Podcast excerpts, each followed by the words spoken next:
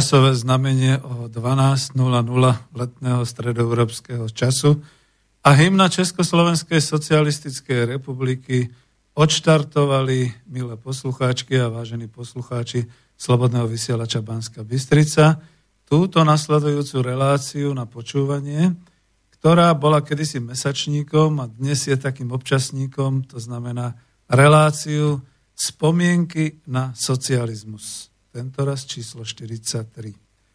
Spoza mikrofónu vás víta Peter Zajac Vanka, váš dobrovoľník, externý redaktor. Vysielam zo štúdia Bratislava naživo a keďže naživo, tak nech sa páči, pokiaľ budete mať chuť zavolať, ale nie hneď prvých 10 minút, tak na telefónne mobilové číslo 0951 485 385 alebo píšte na mail studio zavináč slobodnyvysielac.sk No, čo mám povedať vlastne takto akoby na úvod? Som člen Slovenského zväzu protifašistických bojovníkov od roku 2015. Je mi veľmi smutno. Je mi smutno z toho, že znova a opäť a opäť, ako si politika prekonáva spomienky a prekonáva vlasteneckú hrdosť na naše udalosti, ktoré sme si prežili, teda ktoré prežili naši dedovia, naši otcovia, naši pradedovia, pretože to nie je už história súčasná. To nie sme my, aj keď ja mám tohto roku 66 rokov, to nie sú ani mladší. My môžeme len uctiť si a spomínať. Vlastne keďže je tam ten nadpis taký, aký je, to znamená Slovenské národné povstanie, buďme radi, že si ešte stále pripomíname ako sviatok Slovenské národné povstanie, dokonca ako štátny sviatok. Že nám ho ešte liberáli nezrušili, aj keď práve v tomto roku by ho ani nemohli, pretože to bola nedela. Jediné, čo sa stalo, bolo, že človek si okrem benzínovej pumpy nemal kde nič čo kúpiť pretože všetko zavreté, štátny sviatok. Ale aj pri 77. výročí a ja si pamätám na časy, keď to bolo po roku 1989, Slovenské národné povstanie bolo vtedy pod paľbou nepriazne, doslova pod paľbou nepriazne a niektorí politici, historici, ale aj verejné mass médiá chceli tento štátom uctievaný sviatok zrušiť chceli tento národom oslavovaný sviatok zrušiť. Áno, pretože bol v úvodzovkách komunistický.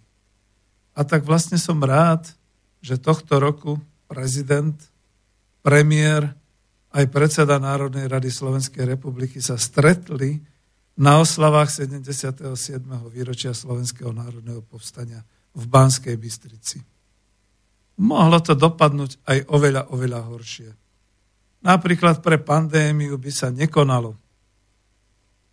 Tak, ako sa nekonali veľkonočné sviatky, ba dokonca vianočné verejné sviatky, omše, všeličo iné.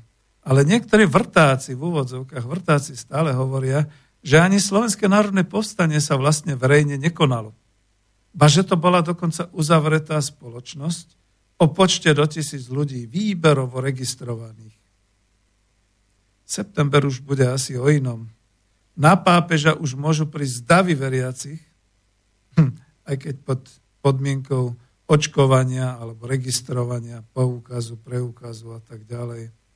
Nuž ja som to zateistá a žiarlim v tomto prípade na církev. Oni môžu, on môže a my nemôžeme. A čo by sme nemohli? No oslavy, Slovenského národného povstania sa konali po celom Slovensku na mnohých miestach. Dostal som napríklad dve pozvánky, jedno na pamätné miesto Jankov Vršok, potom objasním, druhé potom aj do Bratislavy, tuto pod e, námestie Slovenského národného povstania, ale ja som mal kríže, bol som zlomený, zohnutý v krížoch, takže to som nemohol vlastne, zdravotne som si to nemohol dovoliť. No, ja stále hovorím, že mohlo to dopadnúť ešte aj horšie. Teraz to tak ironicky zoberiem, že napríklad Marian Kotleba ako premiér, to by boli čierne zástavy na polžede, namiesto oslav by boli ľudové veselice, ako bývajú u nás na Dunajskom nábreží v Bratislave? Či na tzv. partizánskej lúke hore nad Bratislavou? Ona sa oficiálne volá partizánska lúka, ale s partizánmi už má naozaj iba ten názov. A myslím to ironicky samozrejme všetko, ale tie ľudové veselice už boli. Napríklad boli prvomájové oslavy, a pekne aj s tými ironickými a karikatúrnymi sprievodmi, nech žije 1. máj, s mávatkami, symbolmi socializmu a to všetko bolo ako prča myslené. Budeme onedlho oslavovať ako prču aj Slovenské národné povstanie, alebo zachováme nejakým spôsobom možnosti. Takže toľko, čo sa týka tohoto. Späť ešte k roku 2021. Oslavovali sme a bolo to prenášané dokonca verejnou televíziou. Aj s tým piskotom v pozadí. No čo? Je demokracia. Zaujímavé, že pri emotívnej novej piesni o Slovensku ktoré spievali tie dve pekné dievčatá a mládenec, nik nepískal. To znamená, že ten dav za železnými zábranami pri pamätníku Slovenského národného povstania nepískal proti povstaniu, vážený. On pískal proti Hegerovi, proti Čaputovej, aj proti Kolárovi, teda proti konkrétnym predstaviteľom štátu táto krajina. Ne, to je zlej názov, že slovenského štátu. Ešte horší názov. Prepačte, ale to nebol názov politický. Slovenský štát v Slovenčine znie e, správne, keď je prísudok definujúci pomenovanie národa slovenský, že? A štát máme od roku 93. Takže to je ten národ, ktorému ten štát patrí. A dúfajme, že mu patrí, lebo mnohí už hovoria o kolónii Slovensko tak tento dav pískajúcich, nuž je to príznačné pre túto dobu a ako hovorím, čo sme si zasiali, to už aj ženeme, pretože tí, ktorí vyvolali nenávisť po udalostiach s vraždou novinára, pamätáte sa, Kuciak a jeho snubenica, tí pískali a protestovali v tom čase na námestiach, na Slovenskom národnom, na námestí Slovenského národného povstania v Bratislave, Tí vtedy pískali a protestovali proti Fico vláde. Dnes tí istí sedia v parlamente. Že pán Šeliga. A tak sa Garde otočilo. Tí, čo pískali a kričali, dnes sedia v parlamente, aj vo vláde. A tí, čo pískajú a kričia, sú tí zlí, tí nenávistní, čo plodia nenávisť, ako to hovorila pani Čaputová. Joj, strašne pomotaná doba. Pôvodne som totiž chcel na pripomienku oslav Slovenského národného povstania priniesť ako národohospodár aspekt, teda uhoľ pohľadu, na ktorý sa stále a akoby vedome zabúda a zabúdalo. Že bez hospodárskeho zázemia a úsilia slovenských národohospodárov by sa Slovenské národné povstanie rozhodne tak nerozvinulo a nemalo by takú dobrú materiálu a pravdepodobne aj finančnú základňu. No ale vravím, že potom ma chytili kríže, dal som ten článok radšej na web stránku Spolku národohospodárov a liečil som sa. Dnes som vlastne prvý raz takto. A je to len za podmienky, že som tu vypol klimatizáciu. Je teplo v Bratislave, aby ste vedeli. No. Takže takto. Nemohol som ísť ani na tie oslavy Slovenského národného povstania na Jankov vršok, aj keď tam chodím síce nie v čase oslav Slovenského národného povstania, alebo inokedy je tam krásny pamätník. Ide sa tak pekne takými serpentínami hore do kopca lesmi, kde si viete predstaviť, že naozaj v týchto lesoch mohli pôsobiť partizáni a tam sa skrývať. A je to cesta od Uhrovca. Od Uhrovca, od dedinky alebo mestečka, ktorá je Slovákom a Slovensku veľmi milá, pretože sa tam narodili naozaj národní dejatelia. Ľudovič Túr, Alexander Dubček. Takže tak. No. no, neobjavil som sa ani na námestí Slovenského národného povstania v Bratislave, pretože kríže sú kríže, mám 66 rokov a občas to zaobolí. Mimochodom, práve na námestí Slovenského národného povstania pod sochami povstalcov, tam sú tie mohutné sochy, A už bolo samozrejme, ako okamžite hneď po revolúcii nejakí vymýšľali, že tomu vrátia nejaký názov. Len sa nevedeli dohodnúť na jakom názve, že predtým to bolo Stalinovo námestie. Ešte predtým to bol nejaký trh, e, čo ja viem, Ferenca Jozefa, či koho a tak ďalej. Takže bolo to ťažké, takže to nakoniec zatiaľ, zatiaľ nehali tak, aj keď najnovší starostovia, primátor Bratislavy už oklieštil námestie Slovenského národného povstania, dolný konec sa už volá námestie E, revolúcie 17. novembra a dal tam nakresliť také škaredé kruhy, také rôznofarebné. On už asi vtedy vedel, že príde pandémia, že treba robiť také bublinky alebo čo. Tak ironicky to hovorím samozrejme. No ale práve na námestí Slovenského národného povstania pod sochami povstalcov, pod sochou toho partizána v plášti s, so samopalom, Vtedy som dostal svoj preukaz člena Slovenského zväzu protifašistických bojovníkov a bolo to v auguste roku 2015. Bola, že to sláva, pretože tam bola, e, bola e, ako sa tomu hovorí, e, také pódium tam bolo, bola tam muzika, sedel som na lavičke spolu s ostatnými, s takými starešinami a bol som jeden z takých tých najmladší, to bol rok 2015. Ani som si neistý, či sa členovia Slovenského zväzu protifašistických bojovníkov, s výnimkou možno tých e, ozaj účastníkov, ktorí tam sedeli, dostali tohto roku na oficiálne oslavy. A myslím teda tým naozaj tá základná členská základňa členovia z rôznych kútov Slovenska. E, viem, keďže napríklad predstavitelia komunistickej strany Slovenska sa na oslavy vôbec nedostali, protestovali. Preto hovorím, že čudná to doba, veľmi čudná, zase taká politická. A to prisvojenie si povstania, ktoré som tam napísal, že kto si zase prisvojuje povstanie. Ak sú toto spomienky na socializmus, tak tiež môžem popripomínať. Áno, komunistická strana Československa si prisvojila povstanie počas socializmu tiež. A my sme veľa vedeli o partizánoch o sovietských veliteľov partizánskych skupín pôsobiacich na horách, o zverstvách gardistov a potom SS a nemeckých fašistických jednotiek. Ale málo sme vedeli o slovenskej armáde. Málo sme vedeli o tom, ako došlo ku zrade a obsadeniu dvoch slovenských divízií tam na východe, v Prešove. Dneska sa to volá Východoslovenská armáda. Neviem, prečo taký hrdý názov, keď v podstate jak boli, tak aj padli, teda myslím, do, do zajatia. Ba dokonca aj celkovú situáciu sme mali popisovanú z uhla pohľadu komunistickej strany Československa. Zámerne nehovorím z uhla pohľadu komunistov, to prepáčte, pretože to bol vtedy štátny verejný pohľad na Slovenské národné povstanie. A ja tu mám aj zo pár ukážok, ak mi to čas dovolí, pozrieť a prečítať, že vtedajšie dobové noviny písali aj o hrdinstvách jednotlivých ľudí, dokonca písali o činnosti toho ilegálneho vlastne výboru, ktorý bol, pretože komunistická strana bola v ilegalite, samozrejme za slovenského štátu, ale okrem toho, týchto pohľadov sme videli množstvo filmov, dramatizácií televíznych. Čítali sme knihy o Slovenskom národnom povstaní. To je celá knižnica.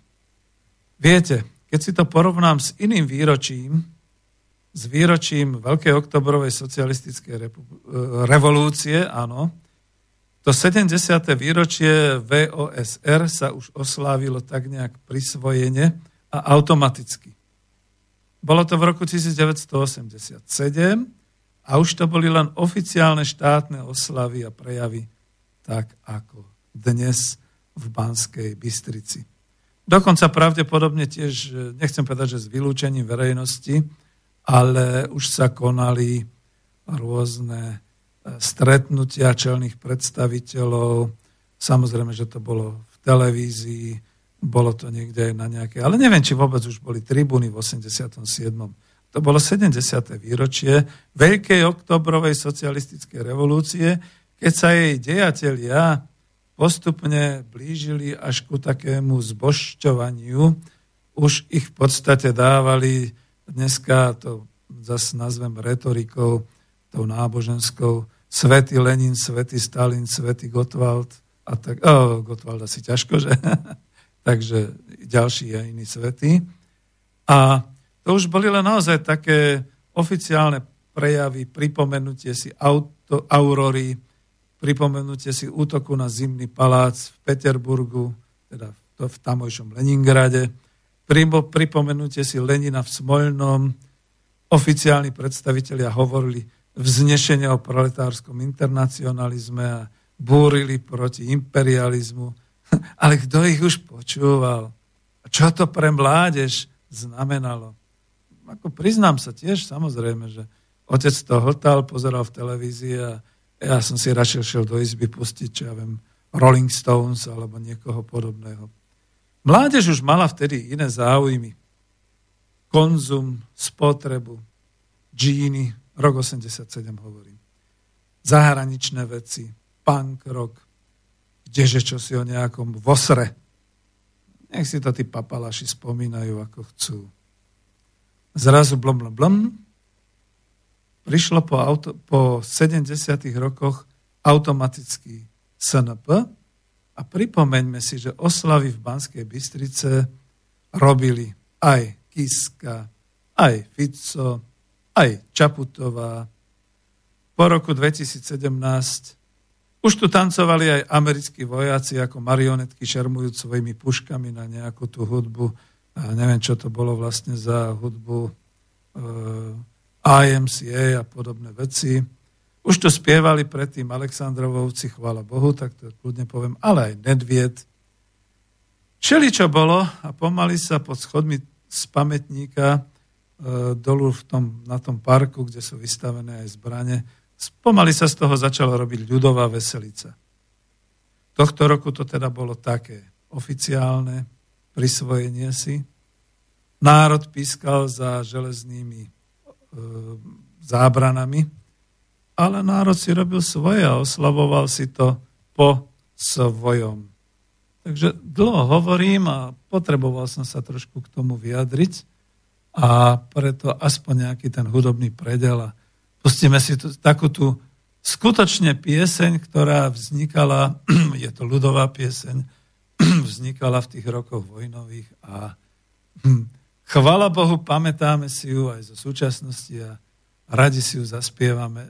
Neviem prečo, nie je to rusofilstvo, ale je to taká chytlavá pieseň aj so slovami, ktoré tam budete počuť.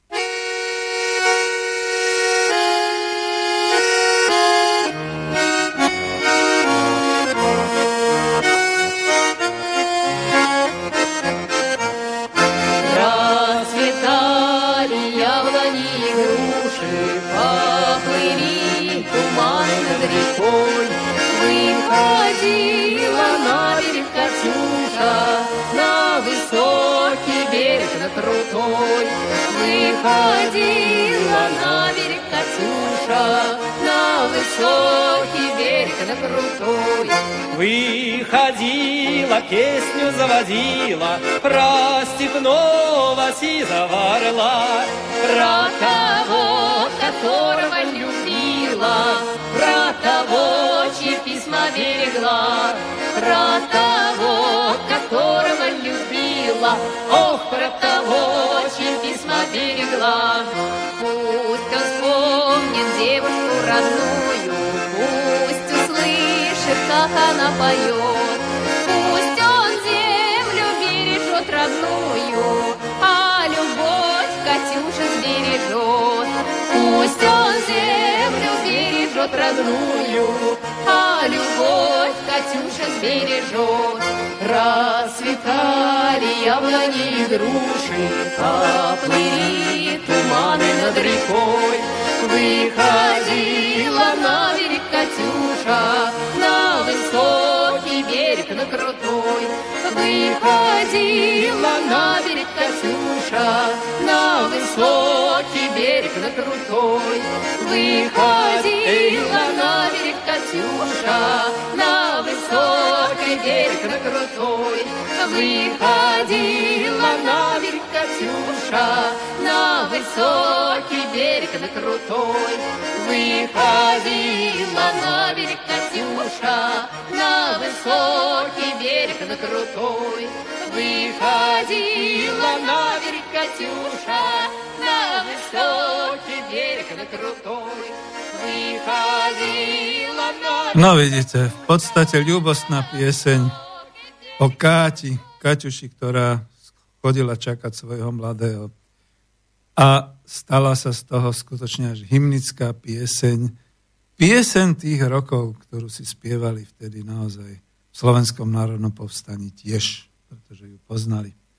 No, vráťme sa trošku do tej reality. Ja som si až na poslednú chvíľu dal ten názov relácie spomienky na socializmus. Kto si opäť prisvojuje povstanie? a dal som tam takéto avízo, pretože pôvodne, keby nebolo tých krížov, tak by som bol vysielal možno ešte v piatok alebo kedy. Takto som si 29. doma prepínal televíziu, zvyšovalo mi to tlaky, bohoval som, nadával som a hovoril som si, no tak to už je konec.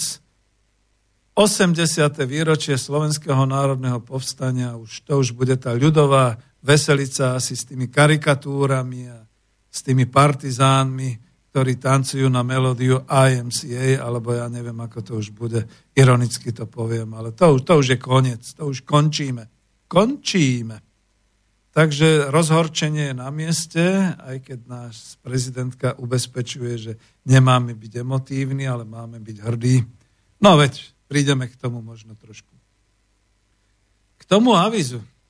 Ja som dlho hľadal a veľmi rýchle nenašiel som taký ten štátny znak Československej socialistickej republiky, ktorý mal v štíte, ten lev na štíte má vlastne taký ten plameň na horách. To bol vlastne znak na počest Slovenského národného povstania. Tuto už vidíte len nejaké, teda nie nejaké hory, Tatry, Tatra, Matra, Fatra, ale asi Tatry na štíte. A tak sa ospravedlňujem historikom. Nevedel som si nájsť, nevedel som si dohľadať na YouTube, pretože to hľadáte samozrejme v internete alebo niekde na, na Google. E, ten e, pôvodný štátny znak Československej republiky ešte z po roku 46, kde, alebo 48, kde hore nad levom štátnom znaku červenej farbe a v bielom prevedení leva je hviezda, červená pecípa a lev má na štíte e, slovenské hory, ale s takou tou vatrou, s takouto partizánskou vatrou. To už som nenašiel, takže dobre. Potom som tam dal tú budovu pamätníka Slovenského národného povstania v Banskej Bystrici, tak to trošku zvrškuje, tam v pozadí vidieť aj lietadlo a ďalšie nejaké zbranie. Je to v takom kľudovom režime, to znamená, že veľmi krásny obrázok, osvietené slnko. A z minulej relácie ešte sa tam ozval potom na YouTube niekto, kto sa pýtal, že kde to je? Čo to je za obrázok? Jaká budova? Tak sme mu viacerí tam vysvetľovali, že to je budova Slovenského národného povstania, Múzeum Slovenského národného povstania, z roku 1962 vytvorená na úctu a na počesť a v roku 2019-2020 sa pomaly už bojuje o Múzeum Slovenského národného povstania. V roku 2021 to prechádza z ministerstva kultúry na ministerstvo obrany a zlé jazyky hovoria, že je veľký záujem o ten pozemok v strede mesta, v strede mesta Banská Bystrica a že síce ako je tá budova takou raritou a celé to muzeum, ale môže sa stať všeličo, pozrite sa. Prekrásne e, historické areály miznú, napríklad ani len vtáčnik, už čest jeho pamiatke už nežije, nezachránil e, areál a veľmi pekné budovy e, slovenského ľudového, dalo by sa povedať, e, architektúry na nábreží Dunajskom, park kultúry a oddychu. Tiež to niekomu veľmi vadilo a developeri tam slubovali všeličo možné včítanie, také hviezdárne, dneska je to ruina totálna, takže neviem, budeme brániť potom vlastným telom, keď sa bude niečo diať okolo tohto areálu a budovy? No. No potom tam máte také, čo je aj e, zároveň e, jeden z takých tých obrázkov v článku, ktorý je na web stránke Spolok národohospodárov Slovenska. To je to hospodárske zázemie Slovenského národného povstania v roku 1944. Pripomenul som tam pancierové vlaky a tak ďalej. Potom tam máte ešte ten väčšinou symbolický obrázok, ktorý sa púšťa akože Slovenské národné povstanie, vojaci pochodujúci so zbraňami e, do Slovenského národného povstania. A ja som si dal hore ešte taký jeden obrázok. Bol som v múzeu, keď e, dávali výstavu v roku 2017 e, o partizánskej brigáde Jána Žižku, ktoré pôsobilo práve v Uhrovci a v celom tom okolí. A ten obrázok, nevidíte ho, to by ste si ho museli veľmi zväčšiť, ani neviem, či je, je z 2. septembra, samozrejme je to muzeálny, už muzeálne upravený e, exponát, ale obrázok s ľuďmi, ktorí 2. septembra roku 1944 zakladali a riadili revolučný národný výbor v Bánovciach nad Bebravou. Som na to hrdý, že ten obrázok tam vidíte, aj keď nevidíte už priamo, lebo je to jeden Jan Zajac, a nie je to môj otec, ten bol v tom čase ešte naozaj chlapcom. E, je to príbuzný, ale je to z tej dediny, kde pochádzajú teda prarodičia. A je tam Rudolf Ryban, hrdina Slovenského národného povstania. To je môj priamy príbuzný. V podstate jeho synovia boli mojimi stríkmi a on v Slovenskom národnom povstaní padol, pochádzal z obce Podlužany, no, šiel do povstania ako učiteľ. Vidíte, najprv pravdepodobne E, zakladal a bol ako učiteľ v tom revolučnom národnom výbore. No a potom prešiel do partizánskeho boja a ako partizán zanechal vo svojej obci mladú ženu so svojimi tromi malými synmi a zahynul. Takže to je povedzme aj jedna z tých príčin, prečo som v Slovenskom zväze protifašistických bojovníkov či sa to niekomu páči alebo nepáči. Takže toľko som chcel to avízo. A to avízo potom trošku aj znamená, že aké to bolo, na aké tradície navezujeme, aké to je a potom vlastne, keď si otvoríte aj ten článok e, vo web stránke Spolok národohospodárov, tak tam uvidíte aj ďalšie rôzne obrázky. Čo chcem, alebo čo vlastne, pardon, čo tým hovorím?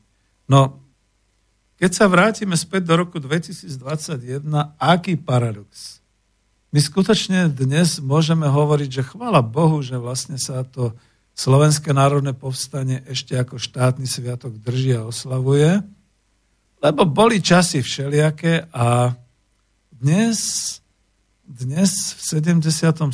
výročí ako keby skutočne sa blížila tá doba toho zinstitucionalizovania osláv, to znamená, bude sa to oslavovať, či sa to niekomu páči alebo nepáči a bude sa to oslavovať tak, ako to my chceme. Teda vždy tí, ktorí sú pri vláde a ktorí si teda privlastňujú to povstanie.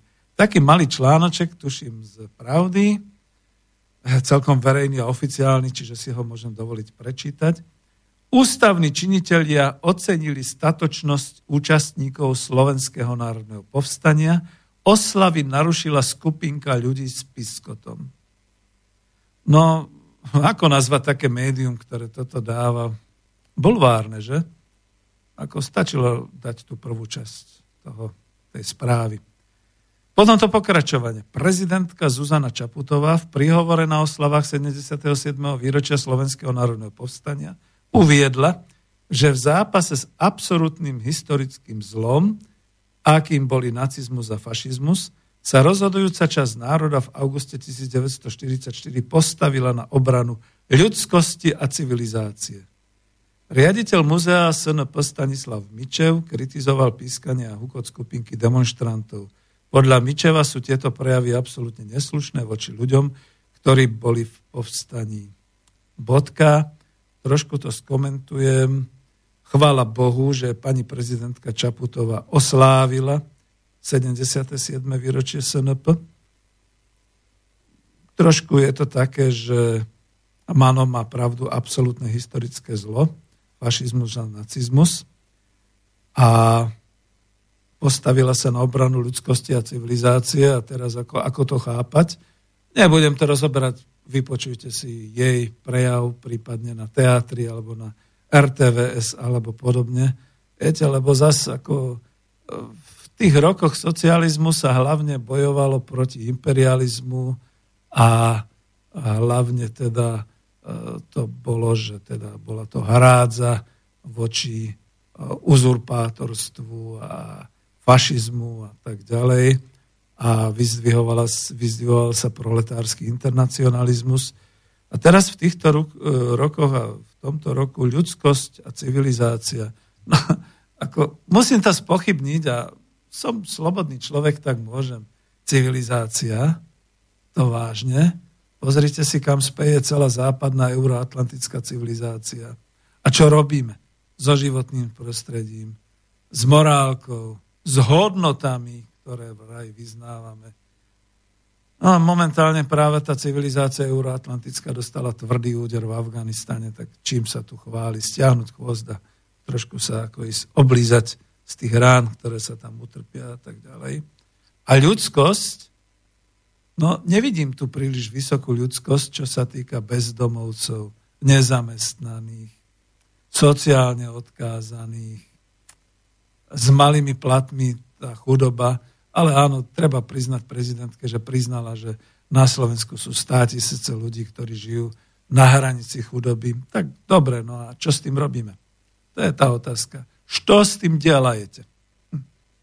No a Stano Mičev, jemu ide už OK hák v tom prípade ako vlastne e, funkcie platenej riaditeľa Múzea Slovenského národného povstania. Možno to bral aj osobne, že tam pískajú ľudia.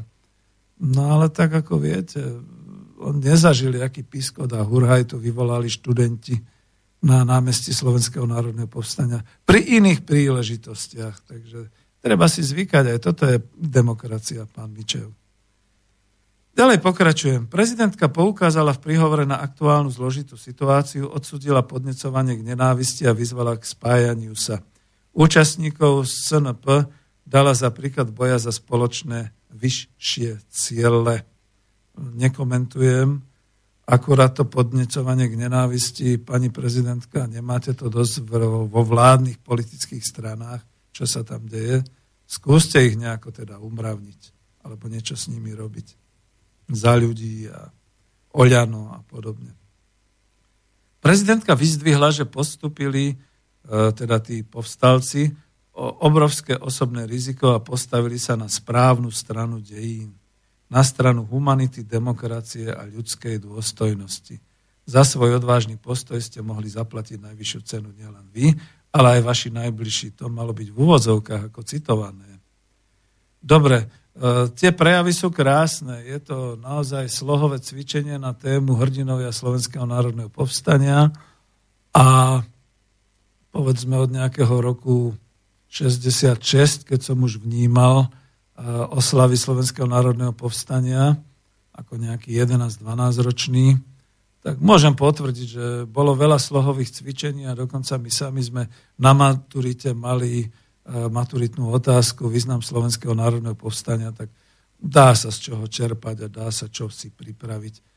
Otázne by bolo, či to bolo úprimné zo srdca a či by to nebolo šlo aj bez rúška na tvári. Tých 10 metrov tej izolácie tam predsa bolo. Dobre, takže asi toľko. No, ja si myslím, že zaujímavejšie bude niečo iné, čo hovoril iný predstaviteľ e, vlastne inštitúcií slovenských a trošku prezradím, že tento prejav pozerajte takými očami, že to nepovedal len Kolár, ale že mu to dobre pripravili jeho poradcovia. Ja viem trošku pozadie a mám taký tajný typ, kto mu pripravoval tento historický prejav. Nech sa páči, on stojí naozaj za vypočutie. Počúvajte. Vážená pani prezidentka Slovenskej republiky, vážený pán predseda vlády Slovenskej republiky, vážený pán podpredseda Národnej rady Slovenskej republiky, vážení členovia vlády Slovenskej republiky, Národnej rady Slovenskej republiky, vážené excelencie, vážení predstaviteľia štátnej správy, samozprávy, vážení účastníci protifašistického odboja, vážení účastníci Slovenského národného povstania, ctení hostia, drahé Slovenky, Slováci. Už je to 77 rokov, čo Slováci pozdvihli zbrane, aby sa postavili na odpor nemeckým vojskám, ktoré sa pokúsili okupovať vtedajšiu Slovenskú republiku. Nacistický režim v Berlíne prijal rozhodnutie o okupácii Slovenska preto, lebo očividne stratil kontrolu nad vývinom politickej a vojenskej situácie v krajine. Režim v Bratislave, ktorý roky zabezpečoval nemeckým armádam na východnom fronte pokojné zázemie, už nebol schopný odolávať tlaku slovenskej verejnosti, nespokojnej s domácim vývojom a závislosťou od nacistickej Tretej ríše. Slováci po mnohých desaťročiach tvrdých existenčných zápasov mali svoju vlastnú štátnosť a vlastný štát, v ktorom sa im ekonomicky celkom dobre darilo. Priemyselná produkcia rýchlo rástla, polnohospodárstvo sa stabilizovalo, po storočiach živorenia sa slovenským rolníkom konečne začalo žiť lepšie. Podarilo sa im oddlžiť polnohospodárske podniky a mohli investovať nielen do spotreby, ale aj rozvoja. Zdanlivá idylka však mala trhliny. A tých si boli vedomí ako predstavitelia režimu, tak i politická opozícia a odboj. Väčšine obyvateľstva bolo jasné, že nedemokratický režim, zaťažený kolaboráciou s Berlínom, nemá v povojnovej Európe šancu prežiť. Stále viac a viac ľudí i z vládneho tábora si uvedomovalo, že za niektoré činy, ktoré sa udiali v rokoch vojny, bude musieť niekto niesť zodpovednosť. Alibizmus sa stával všeobecným javom a tak sila vládnúceho režimu sústavne upadala. Na Slovensku sa široko rozvinulo odbojové hnutie, do ktorého boli zapojení aj aktívni slovenskí dôstojníci a vojaci. Vypracovali sa plány na celonárodné povstanie, ktoré by Slovensko previedlo do spojeneckého tábora. To samozrejme neuniklo pozornosti nacistickej rozviedky, ktorá s obavami sledovala vývin na Slovensku. Nie je môjim cieľom detálne popisovať sled udalostí, ktoré viedli k vypudnutiu Slovenského národného povstania. Chcel by som však zdôrazniť jednu vec. Vôľa vojakov, dôstojníkov a partizánov brániť svoju vlast boli rozhodujúce pri tom, že ozbrojený boj proti okupácii neskončil za tri dní. Áno, táto odhodlanosť umožnila stabilizovať obranu oslobodeneckého územia, na ktorom sa mohli etablovať politické orgány povstania. Slovenská národná rada a zbor povereníkov, ktoré formovali politický program a ciele povstania. Hrdinstvo vojakov postaleckej armády nás dodnes naplňa pozitívnou energiou a malo by byť príkladom hodným nasledovania aj pre dnešnú našu mladú generáciu. Mala by byť vedomá, že aj jej dnešný pokojný a mierový život bol v minulosti vykúpený krvou a utrpením tých, ktorí sa odhodlali brániť vlast a jej slobodu. Slovenské národné povstanie patrilo k unikátnym odbojovým hnutiam v okupovanej Európe. Celé dva mesiace povstaleckí vojaci a partizáni držali pod kontrolou oslobodenecké územia, z ktorých dokonca riadne operovalo povstalecké letectvo, čo je úplný európsky unikát. Máme byť na čo hrdí. Máme sa čím píšiť pred vlastným obyvateľstvom i pred Európou. Len si toho ako si málo vážime. Nemáme k našej histórii patričnú úctu. Potom, čo sa čudujeme, že naši občania o vlastných národných dejiniach takmer, takmer nič nevedia, hoci Slováci majú veľké dejiny.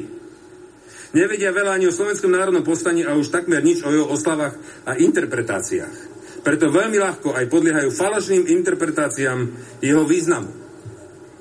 Pre jedných to bolo postanie proti vlastnému štátu, pre iných komunistický puč, pre ďalších boj za obnovenie Československého štátu, bez spojovníka medzi Českým a Slovenským. Ani jedna z týchto interpretácií nie je pravdivá. Slovenské národné povstanie bolo predovšetkým slovenské a národné. Od roku 1945 sa pravidelne pripomínalo a oslavovalo. Dokonca sa hlasilo, hlasito oslavovalo aj vtedy, keď väčšina jeho politického vedenia, partizánskych veliteľov a takmer všetci vyšší dôstojníci postaleckej armády hnili vo väzeniach komunistického režimu. Dlhoročný spor sa vedie o to, či bolo slovenské národné povstanie porazené. Netreba nikoho obviňovať, ale zdá sa mi, že koncepcia porážky SNP má niekde v pozadí myšlienku demotivovať Slovákov v zápase za svoju slobodu a národnú rovnoprávnosť. Aj posledné udalosti v Afganistane svedčia o tom, že zánik politického vedenia a rozprášenie organizovanej armády neznamená porážku, pokiaľ sa nezlomí vôľa odporovať, pokiaľ posledný bojovník nezloží zbraň, nemôžno hovoriť o porážke.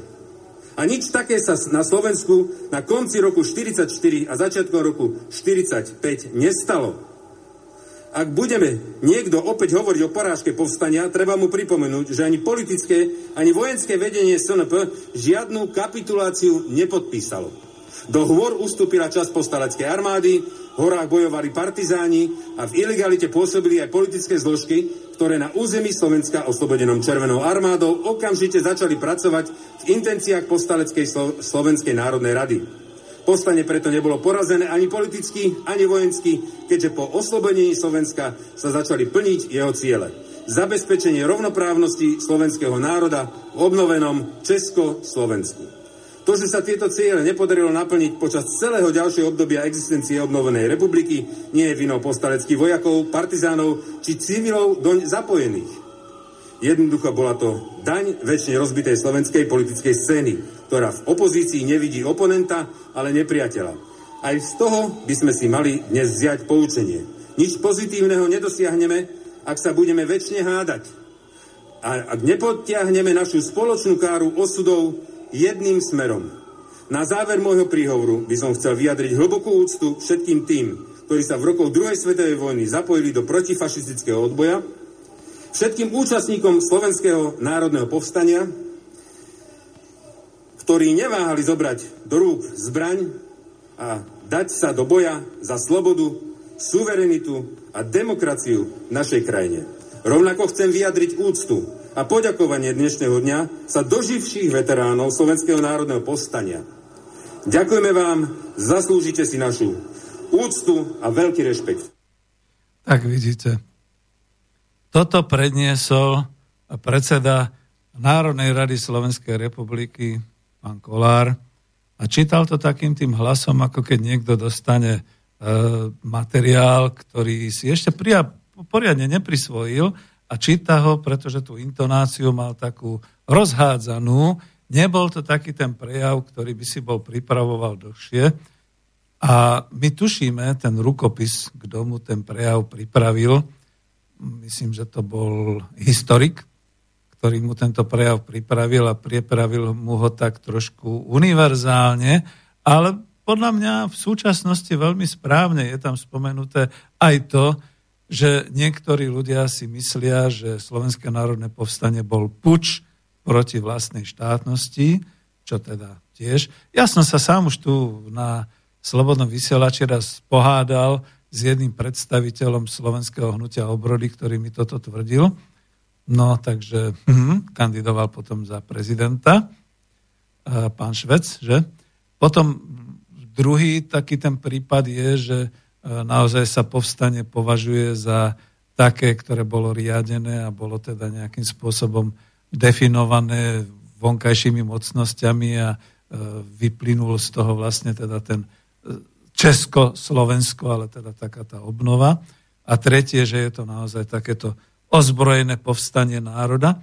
A ja k tomu dodám ešte takéto štvrté. Nikde sa tu nevyskytlo takéto hodnotenie, že to bola národno-demokratická vojenská revolúcia slovenského národa, lebo vám stačí pozrieť si iba tú mapu toho povstania, kde uvidíte, a chcel som to síce neskôr a nekomentovať až tak rozsiahlo, lebo to nechcem komentovať, Kolárov príspevok nie. Je tu ešte zaujímavá jedna vec, že tak ako ja vyzdvihujem tie pancierové vlaky, tak on vyzdvihuje to, že naozaj sme mali aj vlastné letectvo, čo teda povedzme iné partizánske armády, makisti vo Francúzsku, dokonca juhoslovanskí partizáni nemali, takže to je dobré. Teraz je otázka, či letisko Tri duby, ktoré je... Jak je to vlastne s, tými, s tým letiskom Tri duby? Je to Sliača, alebo je to blízko Sliača, alebo ako? Teraz som trošku tak naivne ktoré bude teraz už patriť Američanom. To je, to je tak, taká tá irónia osudu a popretie histórie, za čo sa bojovalo samozrejme. Takže takto. No a vrátim sa k tomu potom to, to národno-demokratické vystúpenie. E, viete, keď si pozriete tú mapu povstania, mám ju v tom článku e, na web stránke Spolok národohospodárov, tak uvidíte v hrôze, ako to vlastne bolo s tým slovenským štátom. Potom bola prijatá tá ústava Slovenskej republiky, Slovenská republika. V tom usporiadaní po roku 1939. No, viedenskou arbitrážou nám utrhli južné územia. Patrili Hortiovskému Nemecku. Viedenskou arbitrážou nám utrhli ako Československu, ktoré bolo rozcupované nielen pod Karpatskú Rus, ale aj kus toho územia od Košic, včítane Košic, vrátane Košic. Košice boli Hortiovsko-maďarské. Zabúda sa na to, veľmi sa na to zabúda. E, boli tam určité územia, ktoré si Polsko zase uzurpovalo, zobralo.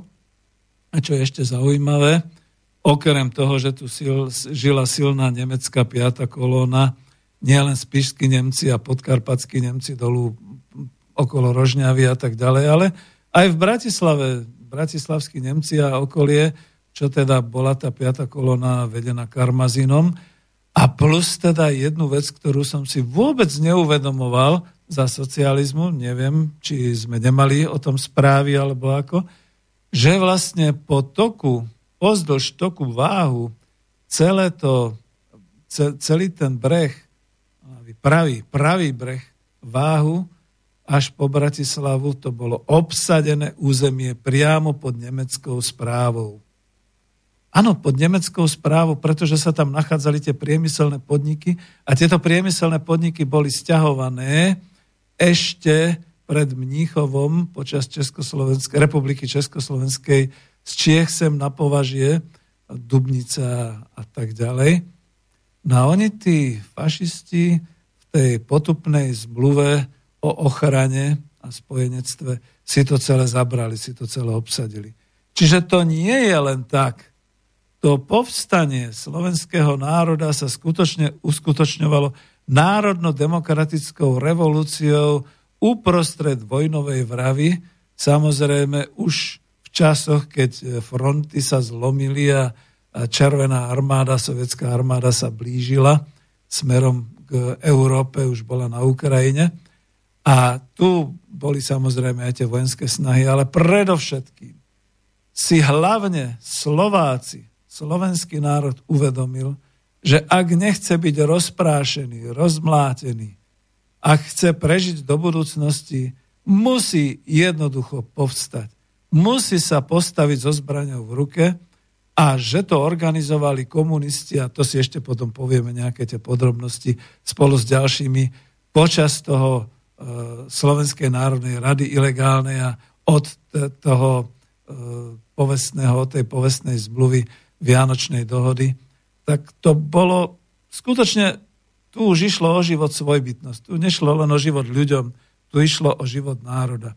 A bola to národno-demokratická revolúcia, za to som rád, že som tam vyštrachal aj do avíza tú fotografiu revolučného národného výboru v Mánovciach nad Bebravou, pretože takto bolo a takto aj zostalo.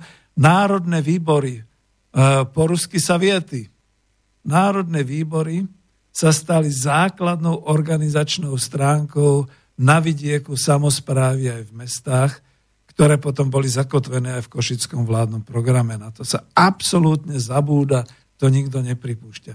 Ale aby ste vedeli, aký je kontrast medzi rečou, ktorú mal pripravenú predseda Národnej rady Slovenskej republiky, len úryvok, pretože to sa nedalo počúvať. Ja viem, prečo ľudia pískali tam za tými železnými zábranami úryvok toho, čo povedal premiér Heger na týchto oslavách. Naozaj len malý úryvok. Navždy ovplyvnili našu históriu a postavili náš národ na správnu stranu. Ukázali, že na Slovensku si ctíme hodnotu slobody, spravodlivosti, ľudskej dôstojnosti a demokracie raz a verím, že navždy sme sa postavili proti fašizmu a nacizmu. A jasne sme povedali, že ho na Slovensku nechceme. Preto dnes s vďakou v srdci spomíname na padlých, ale i žijúcich hrdinov Slovenského národného povstania. No, ono by to bolo ešte lepšie, keby ste to videli na videu, pretože pán premiér ako na maturitnej skúške si dával dopredu ruku a počítal sloboda, demokracia, humanita. Normálne si to asi pripravoval tak, že to niekde mu niekto povedal a on si to teraz takto odpočítaval v rukách, aby sa nepomýlil. A rozhodne sa nepomýlil, že to bol boj proti fašizmu a proti nacizmu e, a že teraz akože tiež treba a tak ďalej. Jednoducho to je to prisvojovanie si tých oslav. Ako, o čom to má byť? Dajme si teraz takúto pieseň, ktorá bude ozaj patriť niekomu, kto si tie oslavy môže spolu so slovenským národom prisvojiť tiež. Je to veľký národ. Červenej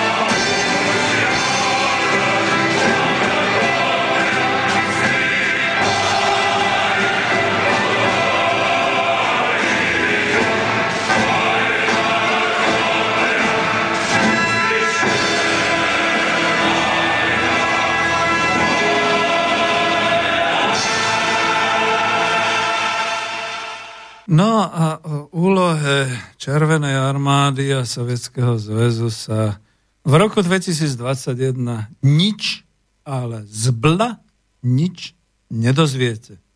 Mladí poslucháči Slobodného vysielača Banská Bystrica. Ono je to už naozaj tak, že dejiny sa píšu pre súčasníkov, ako hovorí historik profesor eh, Matúš Kučera. No a títo súčasníci, ktorí teraz píšu tieto naše dejiny, vidia v Ruskej federácii svojho hlavného globálneho nepriateľa, veď práve preto tu máme ochrancov z NATO a Američanov, práve preto znova ako počas slovenského štátu chodia strážiť hranice agresora slovenskí vojaci od Litvy cez Estonsko až možno po, Biel... no, po Ukrajinu, že? alebo sa zúčastňujú cvičenia. A práve napríklad premiér Slovenskej republiky hržíma na svetových pódiách o tom, že Krym je ukrajinský a všetko preto urobíme a tak ďalej. Jaj, no, tak ako vidíte, skutočne Otočilo sa to o 180 stupňov. Nakoniec ved to už aj za ministra národnej obrany Gajdoša bolo, tuším, že tu, tu vystupovali tí, tí americkí marionetníci s tými puškami, ktoré si pohadzovali a na melódiu IMCA alebo ROX, alebo ak sa to volalo. No, nejaké tie oznamy alebo o tieto odozvy a potom ešte chcem Stanislava Mičeva, jeho prejav. Takže e, odozvy. Toto boli najúbohejšie a najsmutnejšie oslavy Slovenského národného povstania v dejinách. Píše tzv. hľadajúci. Zdá sa, že sa dejiny zase opakujú. Fašisti opäť vstúpili triumfálne do Banskej Bystrice.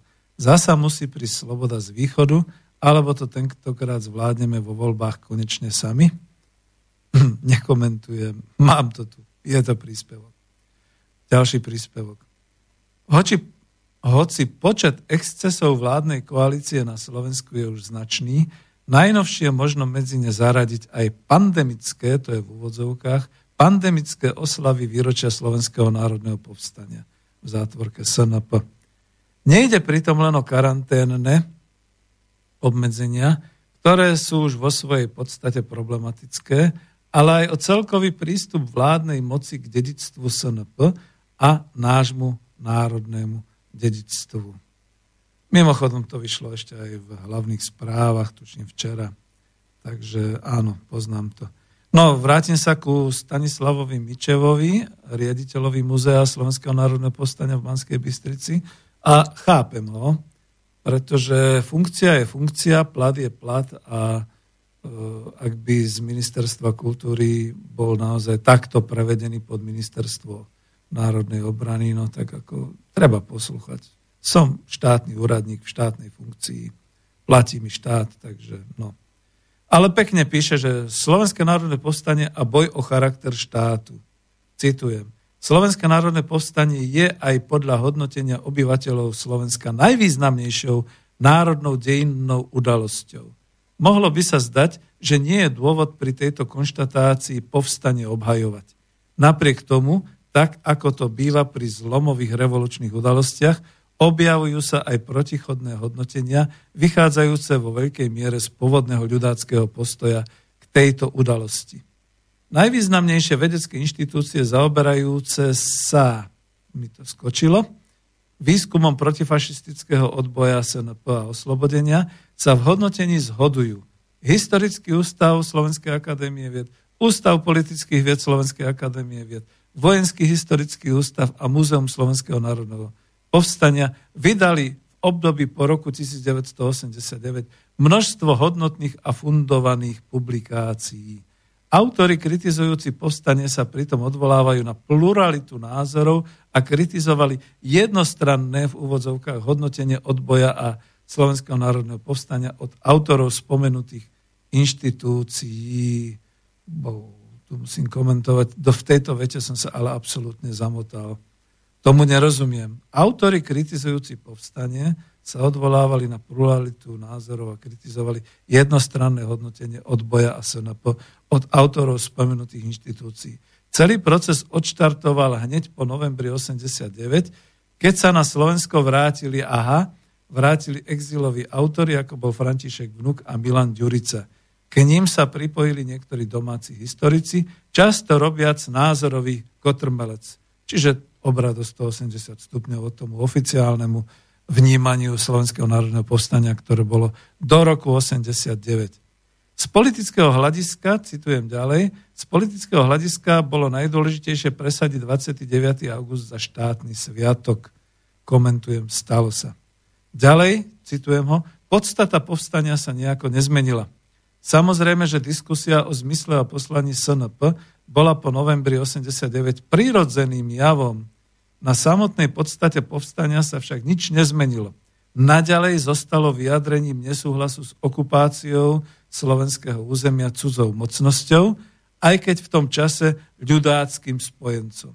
Naďalej bolo vyjadrením nesúhlasu s dlhodobou a už neudržateľnou kolaboráciou s nacistickým Nemeckom a tiež vyjadrením nesúhlasu s ľudáckou domácou a zahraničnou politikou s tou politikou, ktorá na rozdiel od krajín bývalých nacistických spojencov nehľadala ani v tých kritických chvíľach cestu k protihitlerovskej koalícii, ale zostávala až do špiku kosti verná spojenectvu s Adolfom Hitlerom.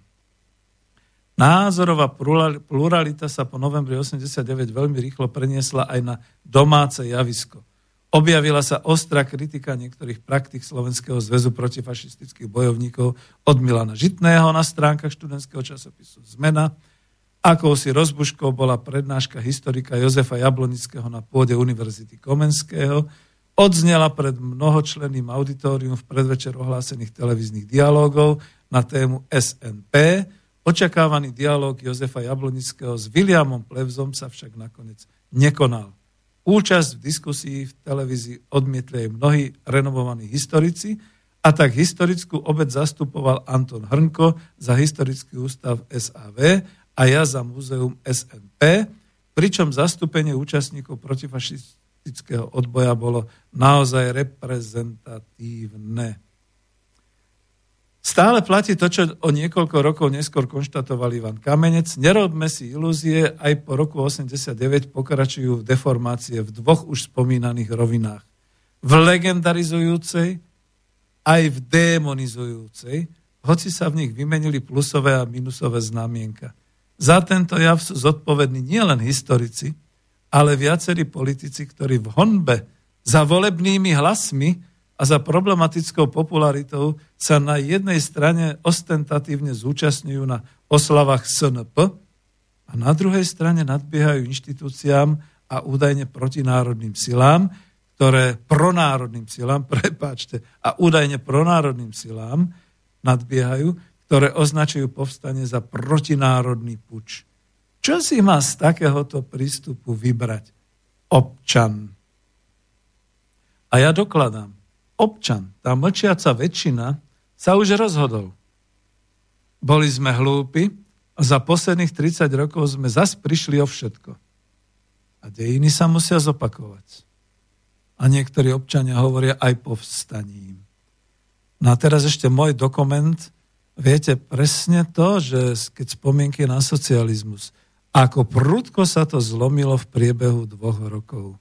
Odrazu bolo povstanie niečím fuj, niečím demonizujúcim, niečím, za čo sa mali ľudia hambiť. A napríklad môj otec, ktorý v živote nemohol byť ani v povstaní, mal, bol mladý chlapec, veľmi mladý, tak ako dnes by mal tiež už nejakých 92-93 rokov, čiže možno ak by sa zúčastnil povstania, sedel by tam takmer ako bezvládne na tej stoličke pri muzeu SNP a počúval by tieto reči súčasných politických špičiek a tak ďalej, tak ako on hovoril, ale veď Ježiš Maria, oni sa zbláznili, veď sme tu všetci žili, to sú slova mojho otca. Všetci sme tu žili, žili pohromade.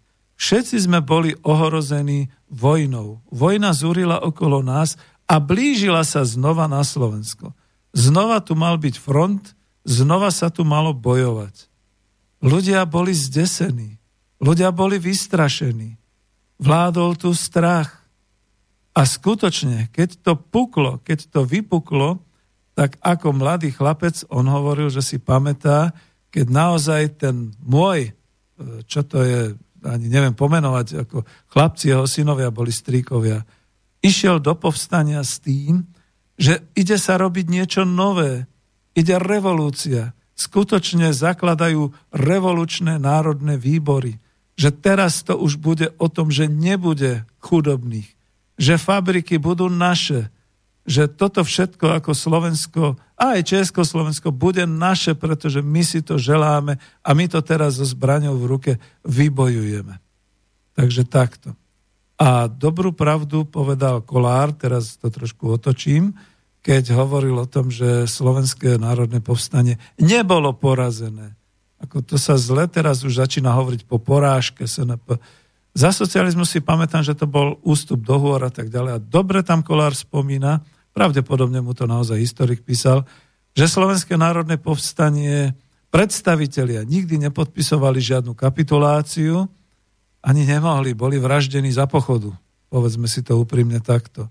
a že vlastne počkali a boli už, e, e, pretrpeli to a pridali sa ku červenej armáde, ktorá nakoniec teda prestúpila hory, prišla na územie Slovenska.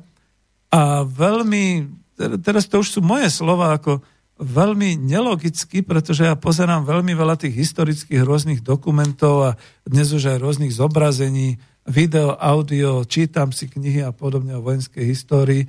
Veľmi nelogicky šla červená armáda cez Karpaty a cez jednotlivé horstva a vodstva Slovenska. Viete, že Slovensko je usporiadané tak, že keď niekto ide z východu na západ, tak prekona sedem hôr, sedem dolín, sedem riek, sedem lesov a oni museli takto postupovať. Nepostupovali tak ako v Maďarsku. Maďarsku už bolo dávno oslobodené, keď e, sa e, vlastne pustila Červená armáda a prechádzala cez Slovensko, takisto Polsko.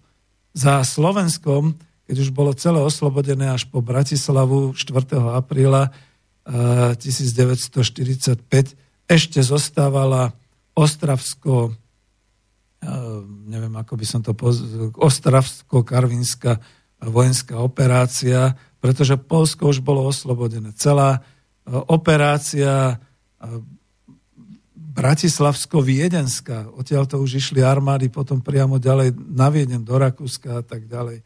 Čiže mohli to celé územie obísť a predsa len sa obetovali, ale o tomto sa nehovorí ani v roku 2021 ani slovkom. Takže dobre, som sa trošku rozhorčil, chcem už ísť na tú svoju tému. Máme to dvojhodinovku, aby ste vedeli, počúvate Slobodný vysielač Banská Bystrica. Je to viac menej, chceme, aby to bol potomok alebo následovateľ slovenského slobodného vysielača, ktorý začal vysielať v Banskej Bystrici, e, tuším 29 až 30 august 1944 a medzi tým, kým začnem niečo ďalšie, dáme si takúto melódiu, ktorú tu mám pripravenú. Znova piesničku, ale asi to nebude so slovami.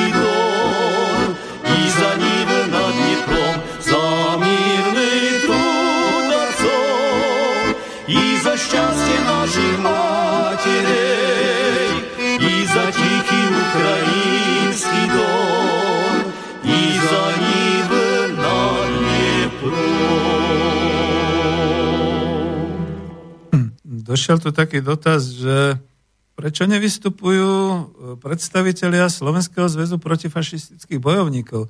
Prečo nie sú vo všetkých médiách členovia Slovenského zväzu protifašistických e, bojovníkov?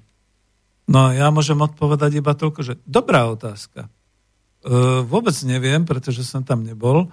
A dúfam teda aspoň, že predseda Slovenského zväzu protifašistických bojovníkov vystúpil v Banskej Bystrici a mal nejaký prejav, no ale ten asi zrejme nebol pre mass media hlavného prúdu taký zaujímavý, že by ho boli zverejnili.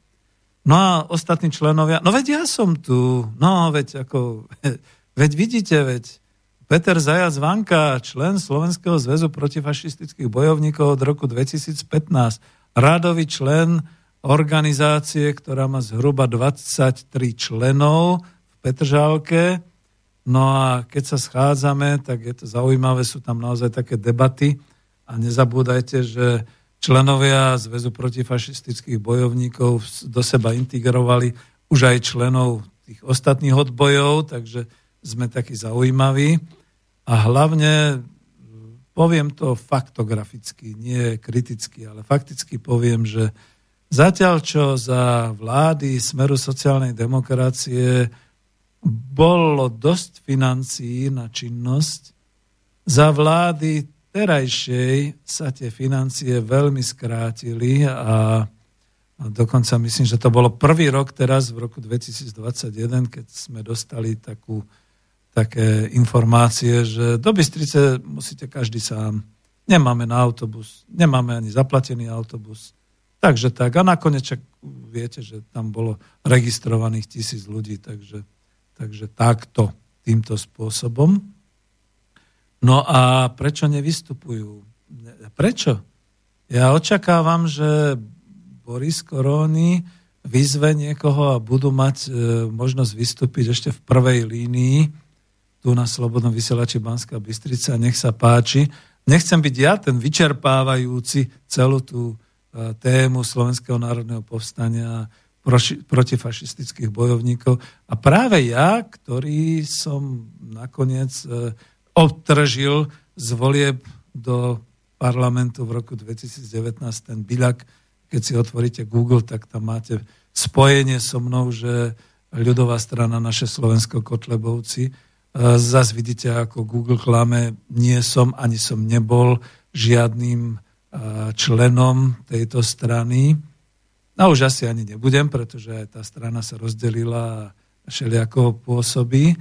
A to, že som kandidoval ako predseda Spolku národohospodárov Slovenska na kandidátnej listine, to bolo aj preto, že tá kandidátka bola široko ľudovo otvorená, ľudovo otvorená, a boli tam ešte štyri ďalšie strany, nebudem ich teraz menovať, a vytvorili sme vlastne také programové prehlásenie, ktoré nám vlastne e, voličstvo alebo tí progresivisti ani len nedovolili prečítať na verejnosti, pretože ináč by sa asi ľudia dozvedeli, že sme chceli zoštátniť e, kľúčové podniky, že sme chceli znárodniť mnohé e, hospodárske organizácie, že sme chceli sebestačnosť v potravinách, že sme chceli bývanie pre mladých ľudí a, a tak ďalej a tak ďalej a to sa zrejme v roku 2019 a vo voľbách 2020 niekomu veľmi nehodilo do karát.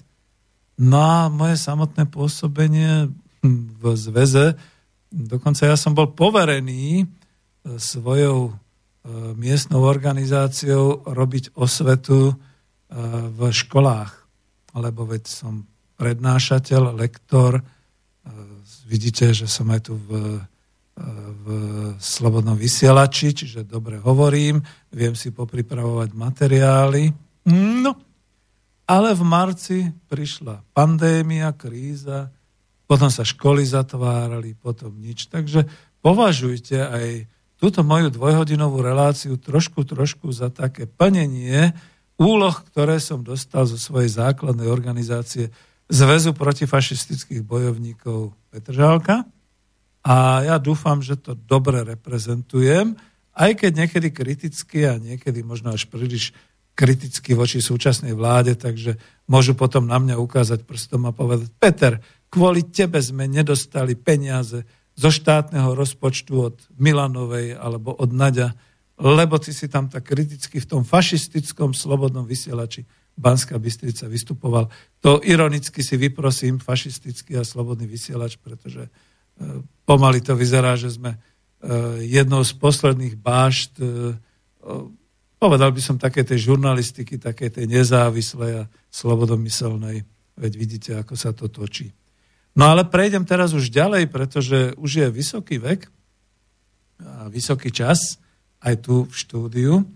A okrem tých pripomienok, e, mimochodom, zodpovedal som aj pripomienku, prečo práve ja sa ozývam na Slovenské národné povstanie. Čo si to dovolujem? Samozrejme, čo si to dovolujem. E, naozaj mám potomkov z bydliska alebo z rodiska môjho otca z Podlužian pri Uhrovci, kde teda máme tú svoju partizánskú históriu a partizánske korene. Vôbec ešte než začnem, lebo už som chcel začať niečím iným, viete si predstaviť, že by to bolo dnes, alebo že by som ja bol v tých rokoch, so svojím prudkým emočným charakterom a so svojou ľavicovosťou, ale teda ako socialista na voľnej nohe, nie zase až taký nejaký lavicový fanatik, nekomunista. A človek vlastenec, no pravdepodobne by som padol niekde v nejakom boji. Mimochodom som stále v prísahe ako vojak Československej ľudovej armády. Nikto ma nedemobilizoval, nikto ma nevyradil. Viem strieľať a dokonca som bol aj veliteľom tankovej roty. Aj zásobovačom. Takže keby som to preniesol, keby sa dalo časopriestore preniesť sa do Slovenského národného povstania, pravdepodobne by som bol veľmi užitočný a pravdepodobne by som bol, fú, neviem ako to povedať, asi by som padol za vlast. Ale nevadilo by mi to. Dobre, poďme e, vážnejšie, nepredelím to ničím, nemám nič, napredel žiadnu melódiu, takže e, Slovenské národné povstanie porazené nebolo pretože po prechode frontov, keď prišla Červená armáda, sa povstalci automaticky zaradili a bojovali e, v rôznych teda zostavách v Slovensk- v, teda v, vo druhej svetovej vojne na strane Červenej armády. A písal sa rok 1945 a vláda prijala košický vládny program. A keby ešte nikto nevedel alebo nechcel si priznať, prečo to bola národno-demokratická revolúcia, to Slovenské národné povstanie, pretože Košický vládny program bol programovým dokumentom prvej vlády Národného frontu Čechov a Slovákov. Slávnostne ho vyhlásili 5. apríla roku 1945 v Košiciach na zasadnutí prvej Československej povojnovej vlády a Slovenskej národnej rady na spoločnom zasadnutí. Málo kto vám vie povedať o Košickom vládnom programe a najlepšie je, že v Košiciach majú sídlisko KVP a keď sa miestnych opýtate, že jak sa dostanem na sídlisko KVP, oni vám to povedia. A opýtate sa, viete, čo je to, to sídlisko KVP? Nevieme. Čo to je? No KVP, Košický vládny program. Áno, a čo to je? Takto sme dopadli. Takže trochu osvety. Košický vládny program bol prijatý po dlhých rokovaniach predstaviteľov politických strán s prezidentom ČSR Edvardom Benešom na veľvyslanectve ČSR v sovietskej Moskve dňa 22. až 29. marca 1945. Tu odkomentujem, že tak viete, no naozaj si exiloví politici skutočne hrali karty, ale v tomto prípade poviem, tak ako u Štefánika, Masarika a Beneša, e, bolo dôležité všetko, čo sa robilo v prospech vytvorenia a v tomto prípade znovu obnovenia vlasti. Ono by sa bolo dalo teoreticky povedané, teraz trošku odbočím, Niekto mi aj volal, je mi ľúto, súkromný telefon teraz nemôžem brať. A tento nebol. Bol? Myslím si, že nie. Vidím ho tu, takže nemá tu žiadny záznam. Uh, takže keď chcete, volajte 0951 485 Ale vrátim sa k tomuto. Že vlastne e, predstavte si, uvedomte si, uh, v tom marci 1945. V apríli 1945, keď už prakticky okrem Liptova a hore ešte na Považí a Skalice a podobne bolo Slovensko oslobodené Červenou armádou. Kto by vytváral Slovenskú republiku ako slovenský štát? Slovenská národná rada, že? No ale tak ako jej predstavitelia skutočne, pretože to boli komunistickí predstavitelia prevažne, tak išli do Moskvy rokovať s exilovou vládou Edvarda Beneša a boli v podstate radi, že sa vytvárala Československá republika, ktorá ale už mala byť na inej báze ako za republiky Československej pôvodnej. Počúvajte pozorne.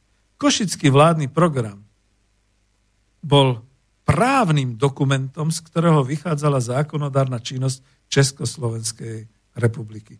Tvorilo ho 16 kapitol, ktoré sa zaoberali rôznymi otázkami spoločenského, politického, hospodárskeho a kultúrneho života, medzinárodným postavením oslobodzovanej Československej republiky. Ešte oslobodzovanej, pretože to bolo 5. apríla 1945, 4. apríla 1945 bola oslobodená Bratislava, ale ešte stále sa bojovalo. Ešte stále zomierali ľudia. Ešte stále e, strielali smrtonosné zbranie, tanky, dela, e, letecké nálety, všetko toto. Bolo definované, že Československo malo byť obnovené ako jednotný štát dvoch rovnoprávnych národov predstaviteľom štátnej moci na Slovensku bola a mala byť Slovenská národná rada, opierajúca sa o národné výbory, požadovalo, tu, tu, tu v texte je chybička, o revolučné národné výbory.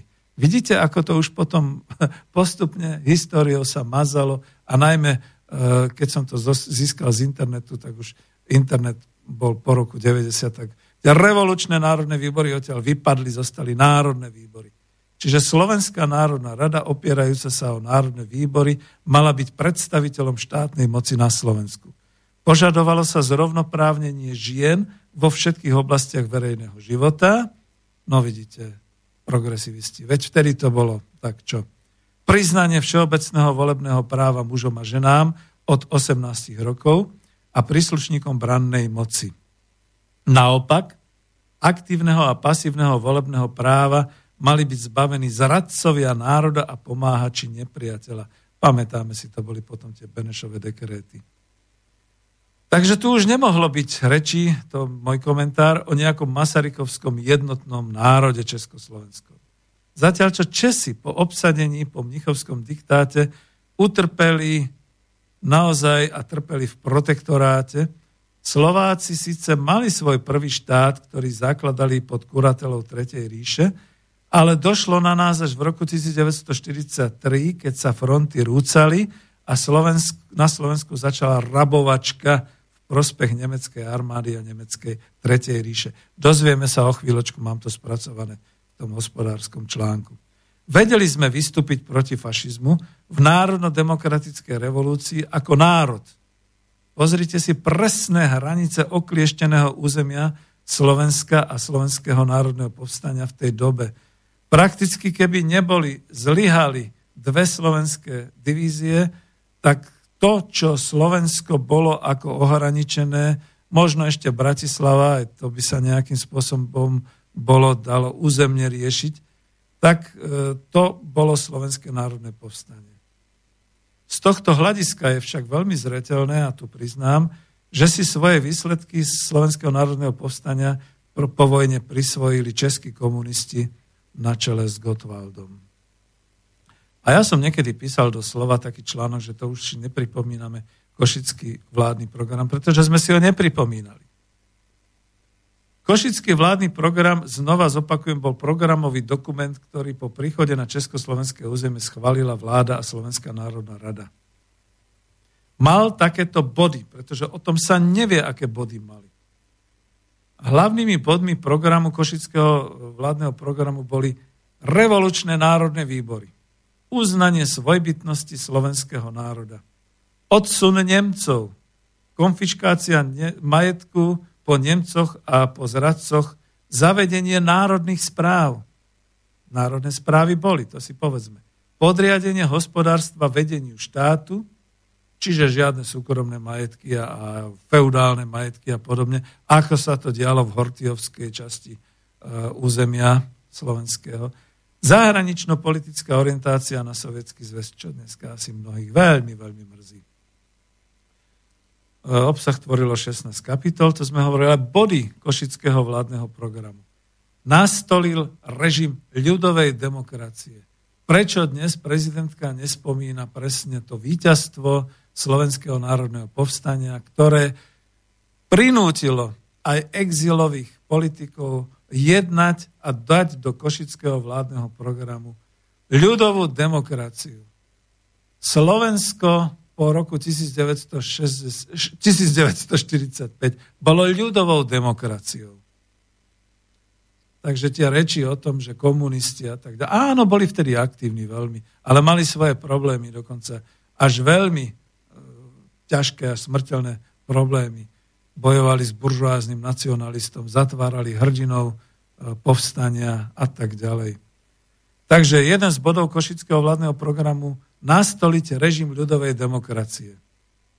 Uznať svojbytnosť slovenského národa, vzájomný pomer medzi Čechmi a Slovákmi budovať na princípe rovného s, rovnými, s rovným. Slovenská národná rada uznaná ako reprezentant slovenského národa, čo sa tiež potom oklieštilo.